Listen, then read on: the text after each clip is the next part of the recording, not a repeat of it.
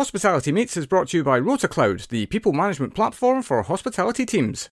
With its intuitive drag and drop rota planner and built in budgeting tools, RotaCloud users spend an average of 66% less time on staffing related admin, leaving them with more time to spend with their customers, train staff, or simply take a well earned break. Head over to rotacloud.com forward slash Phil to explore RotaCloud's full range of tools and features and sign up for your 30 day free trial. Welcome to Hospitality Meets with me, Phil Street, where each week we take a light-hearted look into the stories and individuals that make up the wonderful world of hospitality. Today's guest is Mark Reynolds, Regional Executive Chef for Levy UK and National Vice Chair of the Craft Guild of Chefs.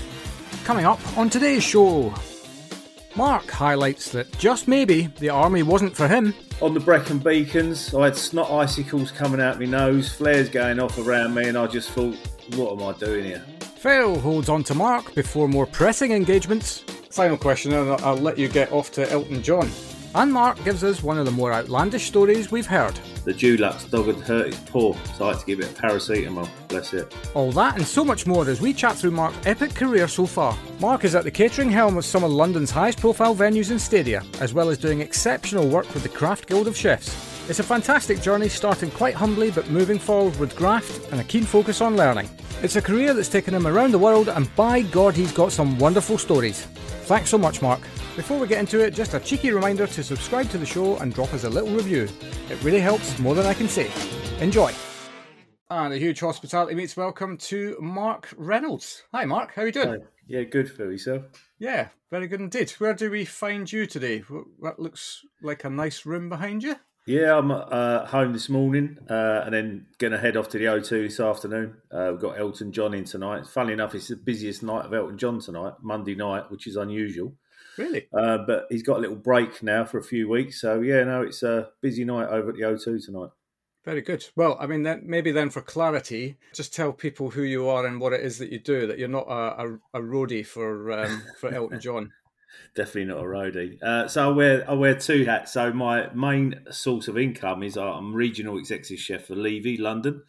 So I'll pick up a lot of sites in London. So them being Tottenham, Watford, Brentford, uh, Wembley Arena. I have a CPU down in Feltham that we look after that we produce a lot of stuff for Levy. Uh, the Oval, Chelsea, Chelsea training ground, um, the ladies' ground at Chelsea, and the O2 where I'm off to tonight. So yeah, pick up a few units. My life. I did. I, I, I'm flummoxed. I didn't realise that you had all of that going on. Yeah. Um, that's uh, a lot of high-profile units. yeah, if they're all out working in one day, I can have like 22,000 covers going out and have about 1,200 chefs working under me. So, yeah, it's a busy uh, busy job. My God, yeah, yeah, yeah. Well, I mean, I, I, I suppose you obviously didn't just land here. There's got to be a bit of a story as to how you ended up getting into all of this. So, take us all the way back to the beginning of your career. How did you get into this line of work? In the, well, how did you get into hospitality in the first place? So, um, my dad was in the print and then during the Wapping dispute decided he was getting out of the print uh, and he actually bought a pub. Um, so I was at the age of 14, 15 uh, and he had letting rooms upstairs. So I used to do the breakfast shift for him. Right. I just uh, the first thing I can remember of being uh, sort of a trainee chef was someone asked for a poached egg. Out come the practical cookery. I had no idea how to do a poached egg. Yeah. Um, so I carried on doing that in my dad's pub for about a year. Uh, worked with the chef that he had, and sort of used to do Sunday lunch and all that. I thought, you know, I wouldn't mind doing this, but actually, my heart always wanted to be a fireman. So I went to join the army. Yeah, I went to join the army as a fireman. And they said, unfortunately, we don't have a fire brigade. If you want to be a fireman, you'd have to go in the RAF. And I thought, oh, no, I want to go in the army. So I ended up joining as a chef. I did about nine months in uh, in the army. Uh, I can remember it still now. I can remember it. It was a January night, two, three in the morning. On the Brecon Beacons, I had snot icicles coming out my nose, flares going off around me, and I just thought, what am I doing here? I, I don't want to be here on this hill, freezing. So uh, sort of went in, saw my sergeant major, and said, "Look, this is not for me. My passion is to be a chef, but unfortunately, you have to be a soldier first. And I didn't want to be the soldier. I didn't want to be lying in the cold and the ice. Yeah. The snot icicle's not uh, your thing then. no, wasn't my thing. Um, but I have to say, to the army, they were brilliant. You know, within two, three weeks, they had me out and uh, got me an apprenticeship at the Hilton Group. So yeah, started off in hotels. And worked my way up really quick. Really, I was the youngest sous chef within the Hilton Group. Worked at Park Lane, went on to the Langham relaunch, and then did about a year with them, opening up Hilton uh, nationals around the country. So went from Croydon down to Portsmouth, Swansea, and then we went right up to Edinburgh, opening up Hilton nationals, which was good. Right. What do you, if you were the, the youngest sous chef in the, the group of that? Because Hilton's obviously massive. Yeah. Um, what do you attribute that to in terms of uh, how do you do you did you kind of make a conscious choice that you're just going to get your head down and crack on, or was it Definitely. just one of those things that that kind of just you you just end up finding yourself in these positions? No, you de- uh, definitely you have to work at it, you know. And if there was a shift available, I'd always put my hand up to work. I mean, I was earning sixty pound a week at the time. I wasn't earning a lot of money, right? But yeah, just had the right attitude. Wanted to learn, wanted to work. Uh, I was probably a little bit cheeky, a little cheeky Essex lad um, and it just, you know, I got in with the right people, and I was very lucky. I, I worked with some really good chefs, uh, and just yeah, grew really quick. So I was very lucky, really. Yeah, yeah, yeah. And then just sort of come out of hotels. I, I did a bit of um, similar to what I'm doing now. Really, I worked at Lords and places like that. Was doing a bit of agency work, and then uh, I was in a hospital, the Nuffield Hospital Group, and um, you had to go and meet the patients. If you was on shift and a patient was coming out of recovery, you had to go and talk to the patients, which is something I'd never really done before. Just got to talk to a lady. She said, "Oh, my son's in film work, so would I be interested working for him?" I thought he was going to turn up in like a burger van. Um, right. But when when we when I met him, he had like all these American trucks and American vehicles. So yeah, I, I worked in films for six, seven years. Travelled a bit of the world, you know, Tunisia with Star Wars and uh, did Blade Two with Wesley Snipes, and you know was with Liam Neeson quite a lot with Liam, good few right. years. So what does that involve then? Because um, actually, you're probably the first person we've had on the show that's that's kind of dipped their toe into to that line of work. Uh, as a as a chef, what are you doing there? Yeah, so initially he was cooking for crew, and uh, we used to call them hoovers, which was the extras, because the extras, it, it doesn't matter what you put on the table, they'd hoover it up. So they were called hoovers. Um, uh, my wife was used used to be an extra. Oh, she? Um, she was a Hoover then, yeah. Yeah, yeah, indeed. I'll tell her that. Yeah. um, and then just got sort of cooking for individuals like Liam and that on Star Wars. I'd cook for him individually and Sigourney Weaver. But just it sounds glamorous, and you know I was in Prague for two and a half years working out there at Barrandov Studios. But just being away from home eight nine months a year takes its toll. Right. Yeah. And then I sort of met my wife now, and uh, she said, "Look, I've had enough of being away. It's time to sort of come home." I've done six years here, so I was lucky. lucky I come back, started working at West Ham Football Club, um, right. and then the team chef kept not turning up at the training ground. So I got a call, Mark, can you go down and uh, meet the coach and uh, cook for the players? I mean, I had no idea that they had kitchens at the back of the coach and you had to cook on the coach so Glenn Roeder was a manager at the time, and um, yeah, sort of did did the first shift. Then Glenn said, "Look, I want Mark to be the team chef all the time now." So I spent probably eighteen months with West Ham, cooking for him at the training ground, travelling with the boys, cooking for him at the back of the coach post game when we was away, and then got talking to someone at Charlton and sort of got poached by Charlton Athletic. That was in the Premiership at the time. Unfortunately, yep. no transfer fee for a chef. Right, um, no so, sign-on yeah. bonus or no. So I didn't. Uh, that, yeah, wasn't my first millionaire move, but um, yeah, did Charlton for about another year, and then just got sort of tired of it. I know it sounds crazy, but cooking pasta, chicken, you know, healthy stuff all the time, it got a bit monotonous. And the opportunity come up for me to go to Emirates. A friend of mine was going in as the exec chef. Being an Arsenal fan, I was keen to go to Arsenal, so I went into Arsenal as the head chef.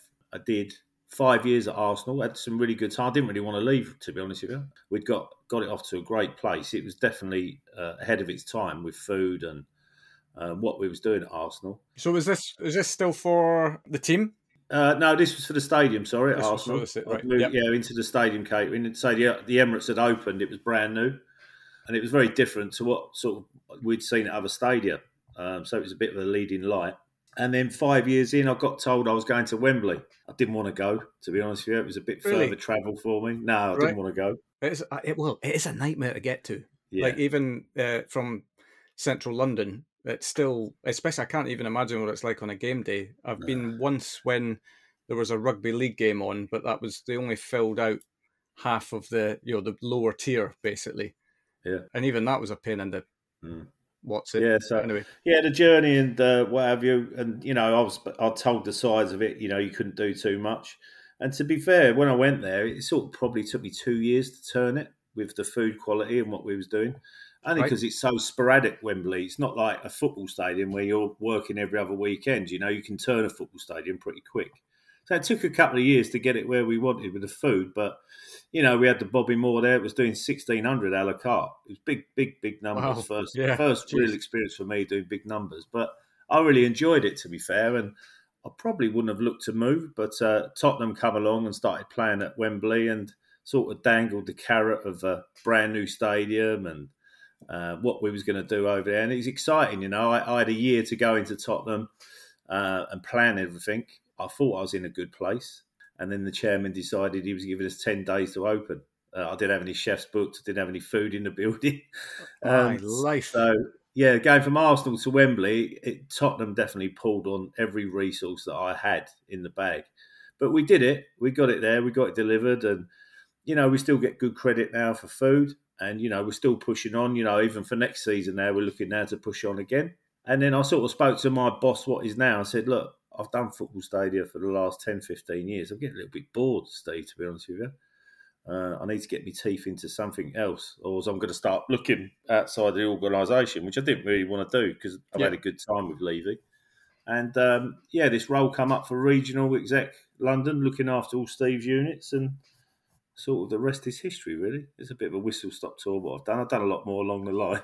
Yeah, yeah, no, indeed. Well, I'm sure we'll we'll kind of delve into that in, in a bit more depth. But I suppose it also there highlights the power of having a good relationship with your boss because if you can come to him with a, an honest appraisal of where you're at mentally, as much as you know skillfully with the hmm. the role, that you're you know it's perhaps not going to get the best out of you for much longer. And yeah, I think you're right there. Like mentally, I, I, I think I was definitely on burnout.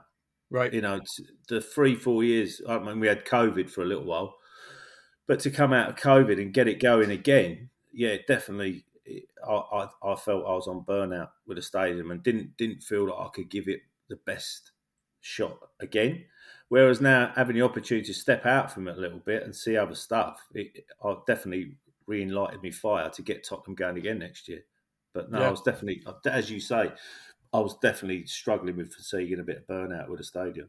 Yeah. So as a regional now, you're overseeing all of these units. I mean, Yeah. and as an Arsenal fan, I mean, you know, must be tough to go into Tottenham every day, but uh, but actually, it's a really cracking stadium, isn't it? Like it's it's one of the the world's greatest stadiums now. I think.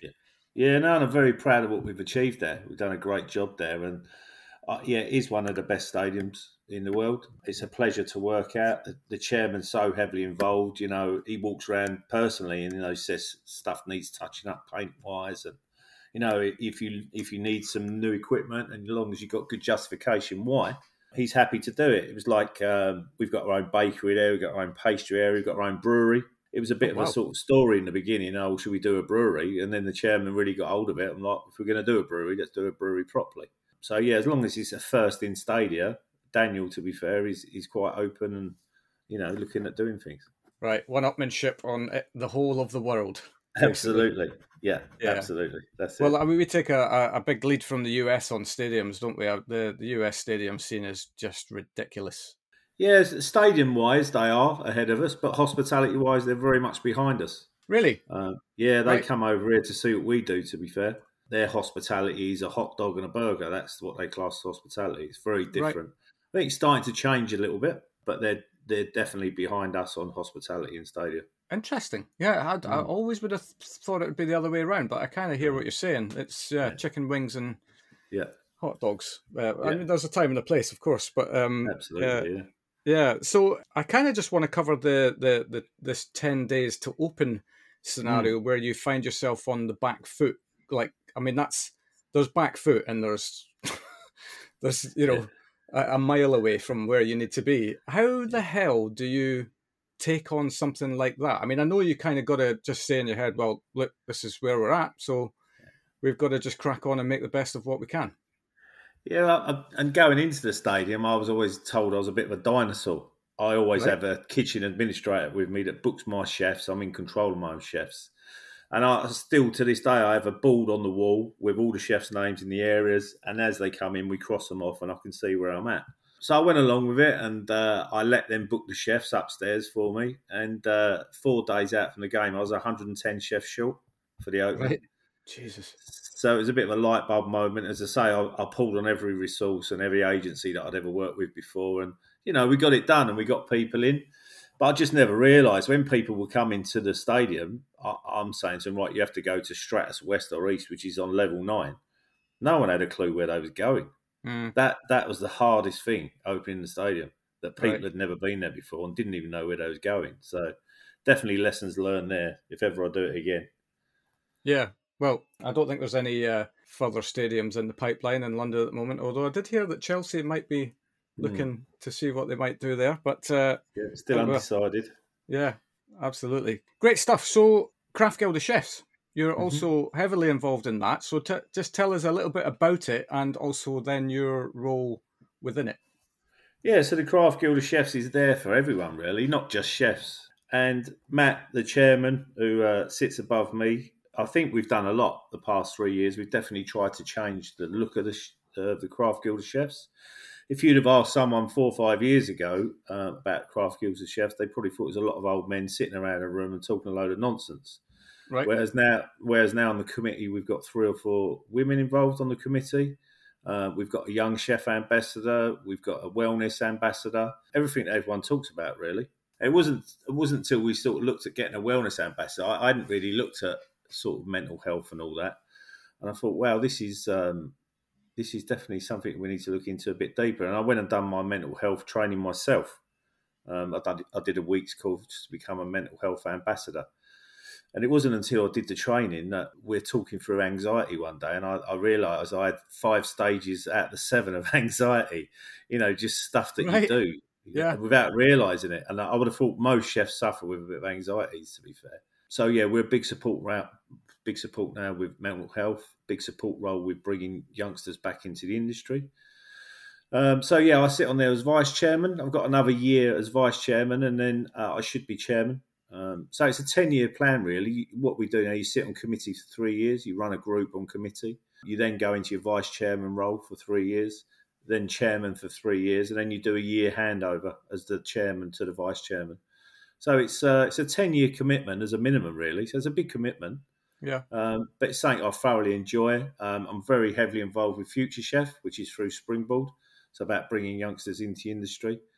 And just being vice chair allows me to go out helping with Young National Chef of the Year and, you know, really focused on bringing people into the industry and focused on youngsters coming into it, really. I mean, what it's essential at the moment. Uh, you know, any positive work that can be done to entice people in. Ultimately, this podcast exists to shine a light on all of the good stuff because there is so much good stuff that goes on um, that, that, perhaps doesn't get the press that it deserves. So yeah, and, and, the craft guild, and to be fair, the craft guild of chefs wasn't something that I was fully au fait with until maybe about six months ago.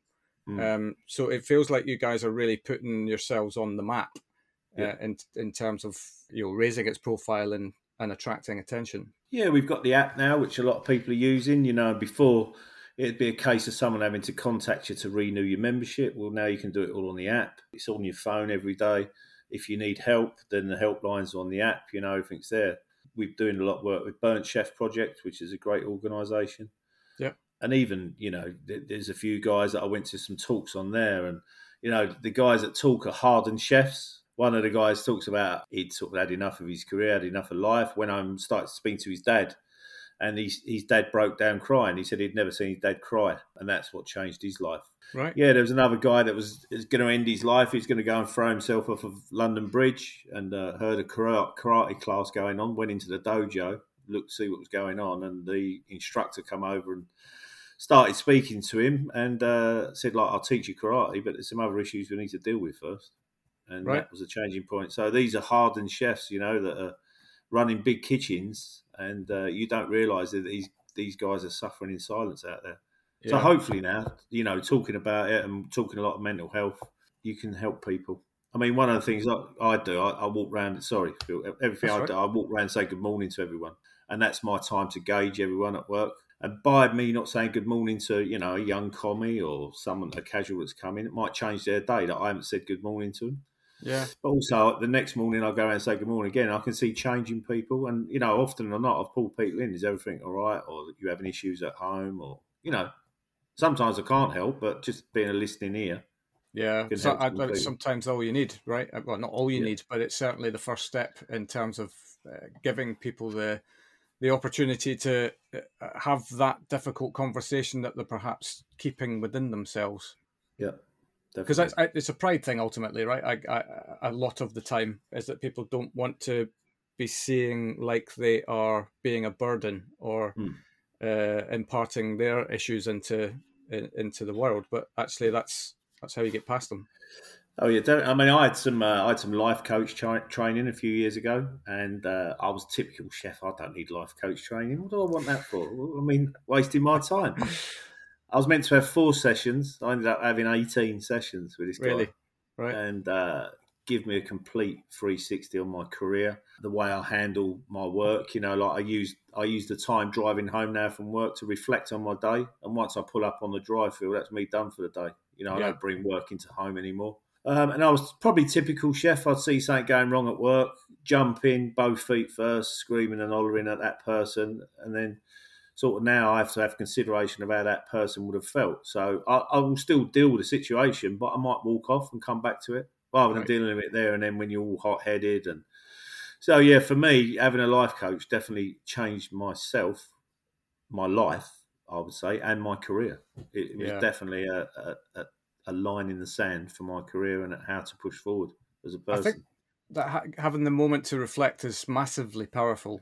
Uh, and we pro- perhaps don't place enough emphasis on this as a as a thing. As you say, you, your time to reflect is on the drive home, so that you you're not taking it into your your sanctuary, really. Mm-hmm. And um, I've I've found major power in the ability to just self reflect, not even just about it being a, a, around your state of mind, just about how you deal with stuff and how you how you get through problems day to day. And you know, did I do that the best that I could? No. Okay, what could I have done better?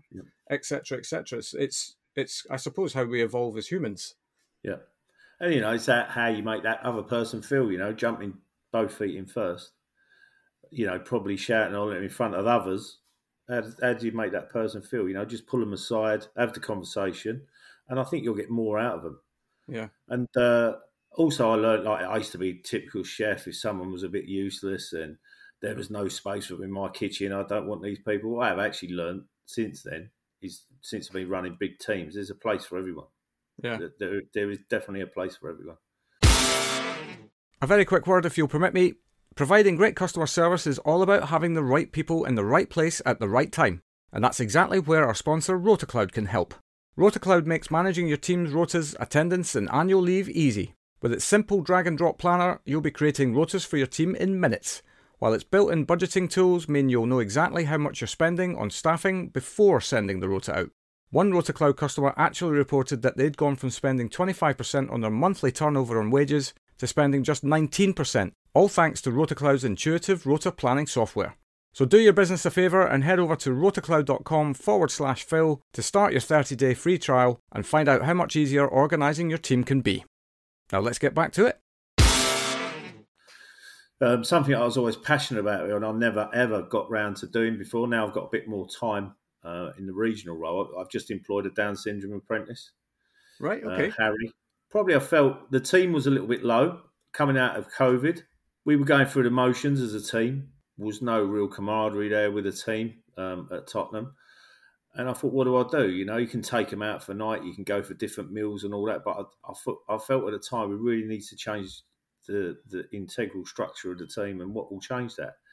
And the opportunity come along for Harry to come into the team, and he's really he's really changed the dynamics of the team. To be fair, right? Um, they've all took him on board. I think people outside of culinary think, oh, you know, he's going to get, you know, the mick taken out of him and he won't get treated right.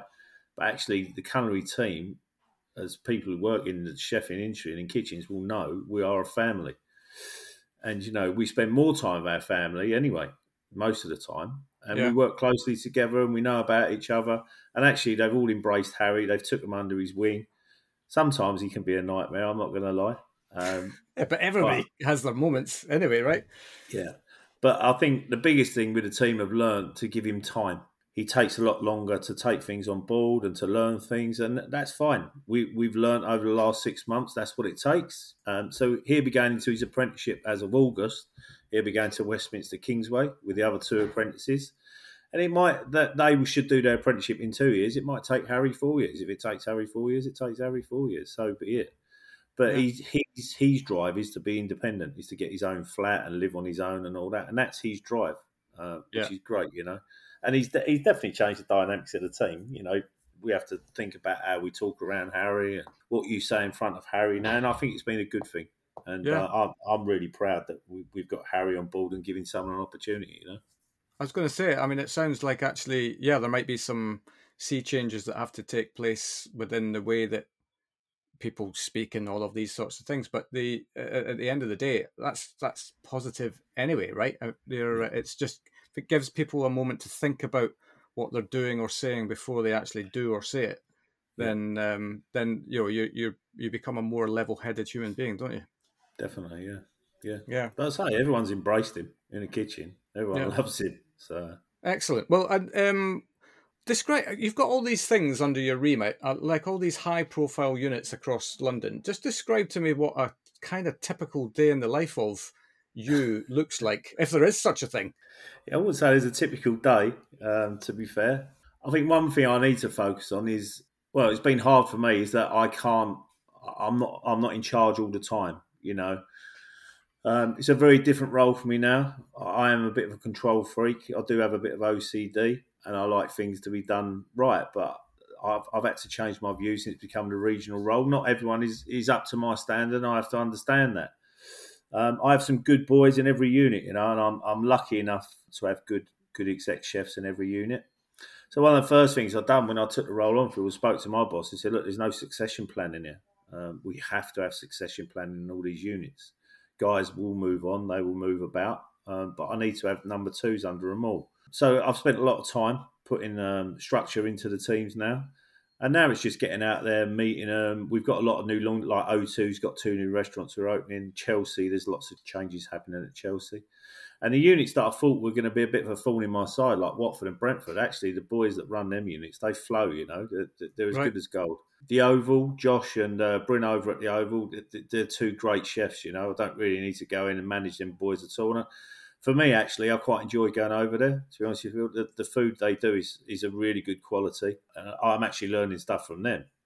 You know, I'm not, I'm not afraid to say that I'm learning stuff from them. And I enjoy the fact that I'm learning stuff from them. Like their um, last time I was over there, they were smoking some meat, right? But rather than using wood chips and all that, they were dehydrating their old vegetables, drying them out, and then using that for the smoke. Just you know, forward thinking with stuff like that, and uh, yeah, Josh is really good at that. So yeah, I've got a very diverse team, very different teams. But yeah, like tonight is O2. Tomorrow I'll go into Tottenham, then I'll go over to Chelsea tomorrow night. I'm down at Sea my CPU at Feltham on Thursday. So yeah, every week's different, which I quite like. To be fair, yeah, um, I have a monthly call with them all. I don't get to every unit every week, obviously, uh, but we have a monthly call in where we, you know, a bit of caring and sharing with each other any issues that we're having. Yeah. Um, so no, it's great, and I, am and I'm very lucky that the units I've took have all got good guys in them. I'm lucky with that, really, which makes my job a lot easier. Right. Yeah. Well, I mean, you can't be successful on your own, right? You um, absolutely you, not. Especially, especially with the amount of people and yeah. uh, outlets that you've got. How does it work at, um, like at the O2 as an example? You you just said that there's two two more restaurants coming online there. Yeah. If anybody who's been to the O2 will know that there's a there's a multitude of different restaurant outlets there. From your yeah. perspective, what do you look after within that. So yeah, anything within just within the O2 arena, really, nothing outside. Right. So all the stuff on the boulevard is not us. Yeah. Um, so yeah, just the box, like the suites, the retail inside the O2, and the Amex Lounge kitchen there, and then we, I say we're just building a new kitchen upstairs, which which will be a bit more fine dining within the arena, really. But yeah, no, look, it's a special place over there. I think it's got a lovely feel to it. Yeah. And it's probably gone a little bit stagnant over there, and it's time to push on. And we've got a few new clients over there, and they want to push on. So I've joined at a really good time, to be honest. The same with Chelsea, you know, new owners, uh, they want to push on and do different stuff. So yeah, I, you know, I'm lucky. I've I've joined at a good time. Yeah. Some some exciting projects going on. Yeah, without question. At your if you're running at full capacity, how many chefs do you have under your guard uh, uh, in total? What, across London? Yeah, yeah, about twelve hundred, I think it is. Twelve hundred. Yeah, about twenty two thousand hospitality covers. Right. Yeah, a lot, a lot of people to feed. it is. Yeah, yeah. Did you ever imagine that you'd end up here uh, doing no. this kind of thing? Not at all. You know, and I'm very lucky. You know, I still get to travel a bit now, but no, definitely not. You know, I'm very lucky. Uh, you know, I say I'm lucky. I've worked hard to get where I am. Yeah. I've worked hard over the years. But yeah, no, I'm still doing a bit of travelling now. Uh, the chairman of the Craft Guild, Matt, he works for a company called Alliance Lamb, which is New Zealand lamb. Um, so we was out in Dubai in January launching uh, a new Lumina lamb, which they do. And then we, were, we was lucky enough to go out to uh, New Zealand, February, to go and see the product and that's what I quite like with my my role now is that I can bring in quality products and go out and see the stories of this product. I mean, the New Zealand lamb was unbelievable, and it all started from the genetics of the rams. And when we went to see the rams in the beginning in the field, every ram was the same. And right. uh, when you follow the the lamb through its process of being grown, what they feed it on, what they finish it on. When we went to the uh, slaughterhouse, which you know is something I wasn't really looking forward to, but it's part of the whole circle. Mm. You saw why they do what they do. That each each carcass that was coming through was the same size, the same fat content. It was unbelievable, absolutely unbelievable. You just don't just realise controlled, Yeah, controlled through diet, basically, yeah. and. Yeah. Everyone, every one of them gets exactly the same thing through their, their lifespan. Yeah, yeah, it's unbelievable. The product is is is unbelievable. And um, for me, it's, you know, I, it needs a bit of a bit of taste in my mouth because I like to use local products where I can. You know, you, would rather use Welsh lamb, mm. but actually, sustainability wise and getting it to us, it's it's there's less less. It's more sustainable to use New Zealand lamb, which is a shame, really. But that's how it is. Yeah, right. I well, didn't believe it, mad. but yeah. So yeah. Uh, yeah, it's an interesting part.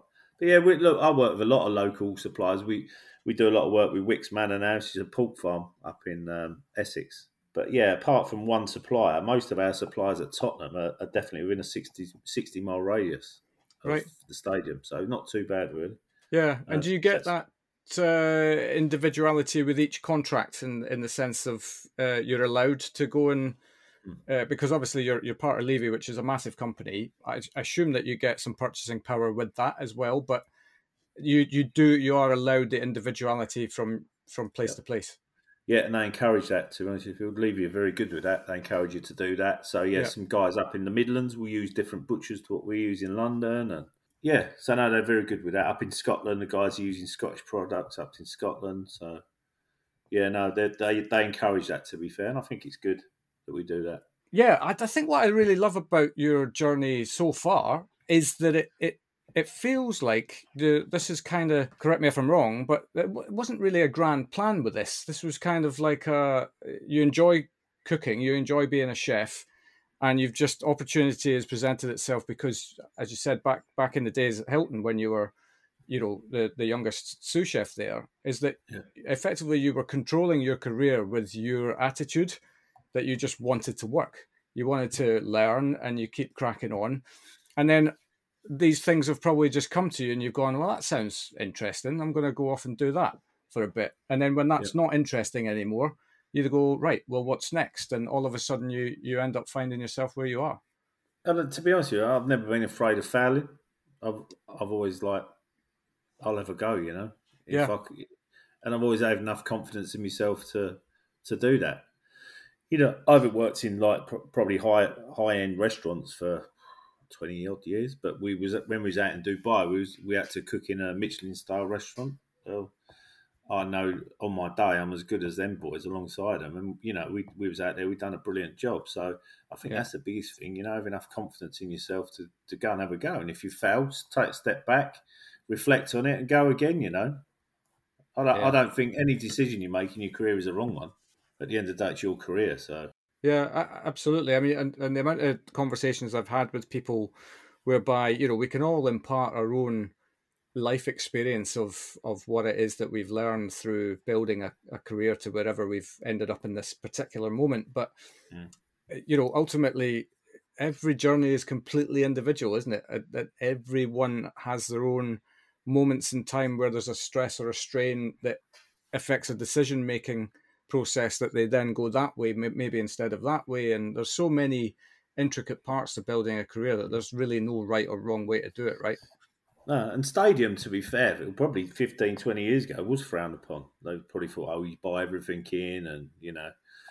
But now, you know, at Tottenham, I employed hospitality chefs to do retail because that's the level it needs to be. And we've we've got an area called the H Club. You know, the weekend we on one of Tom Kerridge's chefs in, Tom Booton from the Dorchester Grill, Alyn Williams, the Galvin brothers, Judy Joo, um, Pip, uh, Bryn Williams. So the Michelin star guys come and work yeah. in our world now. Um, we had Clare Smyth down at Cheltenham working for us. And actually, they come into our world and they struggle because they're not used to doing the numbers. So they lean on us for a bit of bit of help and all that. Yeah. Uh, but it's fantastic to you know for me I, I uh, still to this day I get blown away a bit that I'm I'm in a room and I'm talking to these guys like Raymond Blanc and you know I've got their phone numbers in my phone. Brian Turner, you know I can pick the phone up now and I could talk to these guys, but I was just a young boy from Essex and you know I worked hard and got my career, but being with the guild and being involved with what I'm doing, it's it's allowed me access to these to these guys now and even I have to pinch myself now. You know that I'm ringing these people up and talking to these people, but yeah on a playing field, then there's no reason why I shouldn't be talking to them. You know, they're the same as us. They work hard the same as we do, and yeah, but, and care, uh, and they care yeah. deeply, right? That's the the thing. I think um, you mentioned in the uh, in in the the form that you very kindly filled out for me before we we spoke about this is that one of the things that kind of gets your goat a little bit is when people don't really care about their craft or don't care about the ingredients or you know they're they're just and I, I, think that's one of those things that it, it, might take some people a little bit of time to get there, but it's worth going on that journey to get to the point where you give a monkeys right about what it is that you're doing. Yeah, you know, I have simple rules. I, I have like I make sure everyone wears a hat in the kitchen. It's just the basic rules. You know, you start the ground rules with these people, and they know they're not stepping into a normal unit. They're stepping into something that's a little bit different. Like, why does this care? This guy care about us wearing a hat? That's the standard. That's that's what we work to. But yeah, and then you know coming back caring about the product. You know, if you you're prepping a cauliflower and a third of it's going in the bin, it, it just infuriates me. And as I spoke about going out to New Zealand, meeting the farmers that putting all this effort into the lamb, and you know, I've been and met farmers for vegetables and stuff, and the effort these guys put in. You know, mm. they're putting long hours in to grow this stuff and we have to treat it as much respect, you know, as they're treating it. You know, they're putting a lot of love and what they do into their their craft, well, we have to respect the product the same. And yeah, it infuriates me when I see people not treating stuff with respect. Yeah, I can only imagine. And what? And you've got, especially as well now, as you say, the the level of capability and hospitality that is available in stadia catering and venue catering like that is just gone. Eh, in the last ten years, it's unrecognizable. Yeah, and you know, it's people yeah, I think it's a good thing, and sometimes uh, it's a bit one-sided. But I, I, think you know, like Footy Scran and you know people like that, they are promoting what we're doing in stadiums. Some some people get a kick in, and deservedly so. Like as I say, they're not showing respect for the product. But uh, yeah, there's a lot of them out. There's a lot of eyes on us now, and there's a lot of people following us. Padded seat is another one that we get. We go on there quite a lot. Um, I've been lucky. We, we've always had good reports come back from where my my stadiums really, but some of them really do get a bit of abuse. Really, right?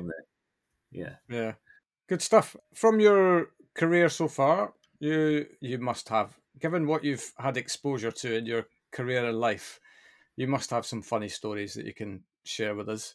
Oh yeah, I mean, where do I start? I mean, I got a call last year. Um, can I take a slice and slice of ham and a slice of cheddar down to the players' changing room? It was that outside of football.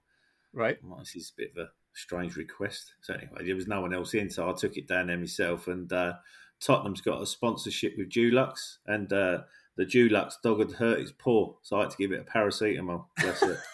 I don't know if it's a career high or low. To be fair, I still haven't fathomed that one out. yeah, well, yeah.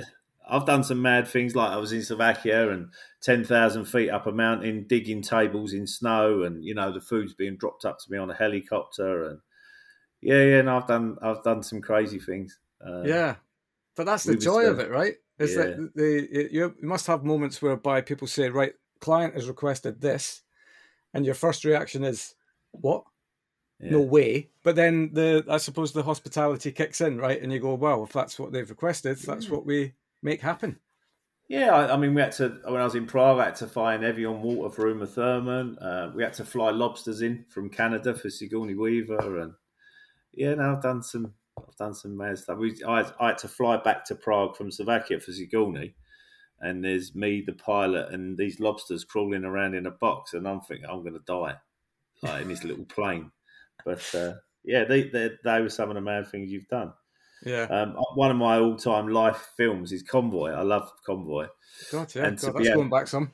Yeah, well, shows my age. But to to meet Kris Kristofferson, and uh, you know, we went to a golf club one day, and he sat there playing his guitar. You're just like, you know, these things. Yeah. They're, they're one offs. Um, we did a charity for Great Ormond Street and The Who with a band. Right. So, like, you're stood there watching The Who, uh, and then Roger Daltrey come in the kitchen afterwards and all that. These, yeah, there's a, there's loads, loads of stuff like that. Phil um, was in Tunisia, and uh, when R two D two's got two legs, Kenny Baker was inside it, and when it's got three legs, it's remote control, and they're trying to film with it one day, and they say, "Oh, turn over," and R two D two isn't doing anything. Anyway, they open the top, and Kenny had fell asleep inside R two D two, so he wasn't shaking R two D two. So yeah. Um, it must got it must have been quite hot in there, and uh, at times. Cool, yeah. yeah, yeah. We used to start at three in the morning, and uh, we'd finish by about one o'clock because right. it was just too hot in the middle of the desert to film. So, but yeah, I used to cook for Liam out there personally. Go used to go in the kitchen at night and cook for him, and uh, Jake, who plays Anakin Skywalker, he, him and his family were there. So I used to have to cook for them every night as well. You know, it just yeah, it was good. It's good times, but uh, you just can't you can't sustain that lifestyle. Yeah, and I suppose in in you know in the moment when the when that first happens, you you as you say, you kind of pinch yourself that, my God, I'm I'm being asked to, to do this by Liam Neeson, yeah. and then and then you know two or three services in, it's just like, well, this is what I do now. Yeah, you do get a bit blasé with it. I mean, I, am the most unemotional person about meeting suit celebs and superstars. It doesn't.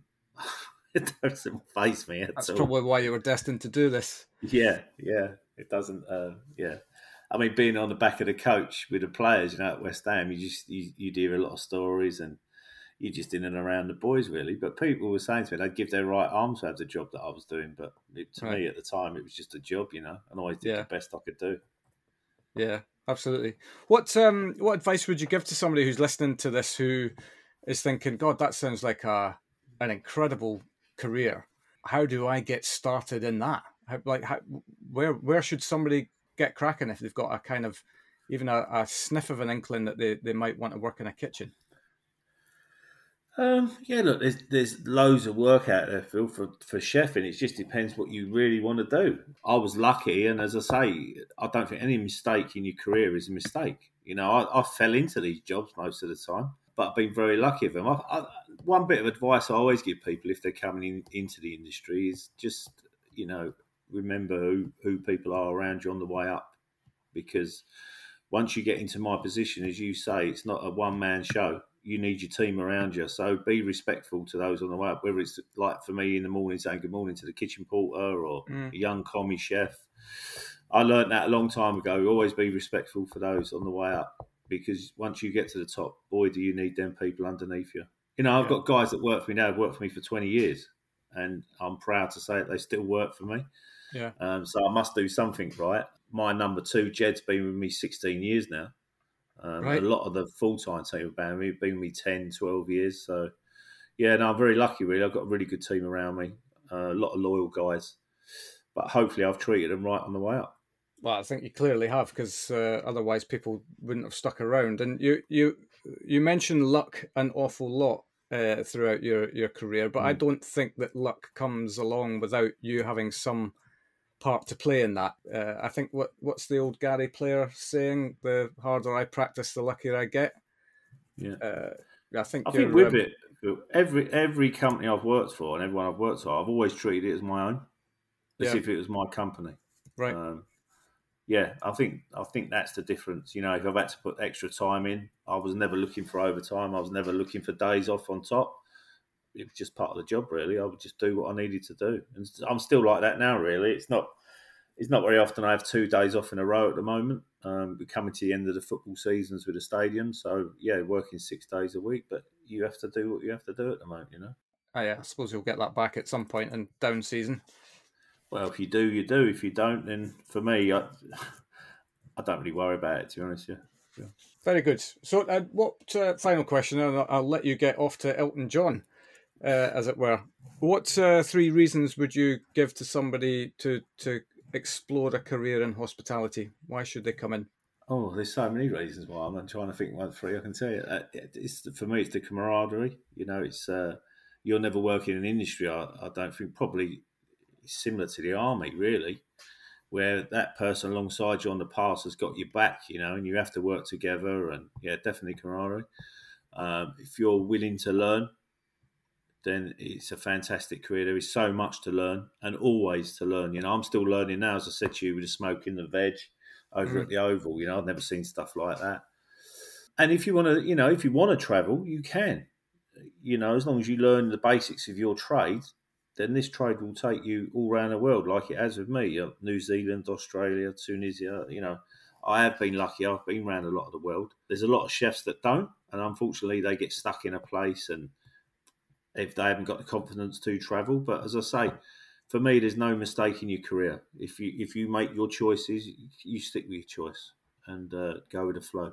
Yeah. Um, so yeah, there's there's lots of reasons and definitely one to uh, explore if you if you're keen on it. Um, it, just you know, little things for me is timekeeping. If I'm employing someone, I expect people to be on time, and you have to have a willingness to learn. As long as you've got them two traits, you can work in the catering industry.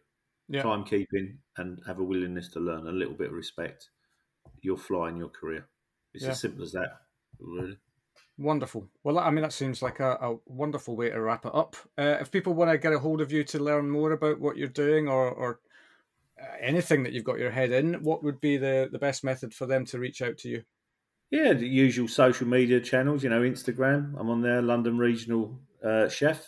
Obviously, Craft Guild of Chefs. Um, if you go on the app at the Craft Guild of Chefs, there's about 12 of us on there. You, you can reach out to, a tw- there's 12 different, like Andy who runs the mental health. You can reach out to Andy or anyone within the, the guild committee, really, can reach out. And uh, yeah, usual channels, Twitter, Everywhere, basically. everywhere. Yeah, Yeah. everywhere.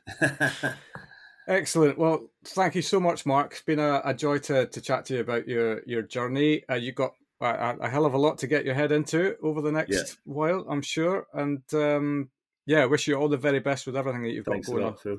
Good to meet you. Cheers. You Cheers. too. Cheers. Thanks, mate. Bye bye. No worries. Bye-bye. And there we have it. What a career Mark has had so far, and the things he's been able to see and the stories he's got is just wonderful. More importantly, what he's doing to try and affect the industry is superb. A massive thank you to him for giving up his time.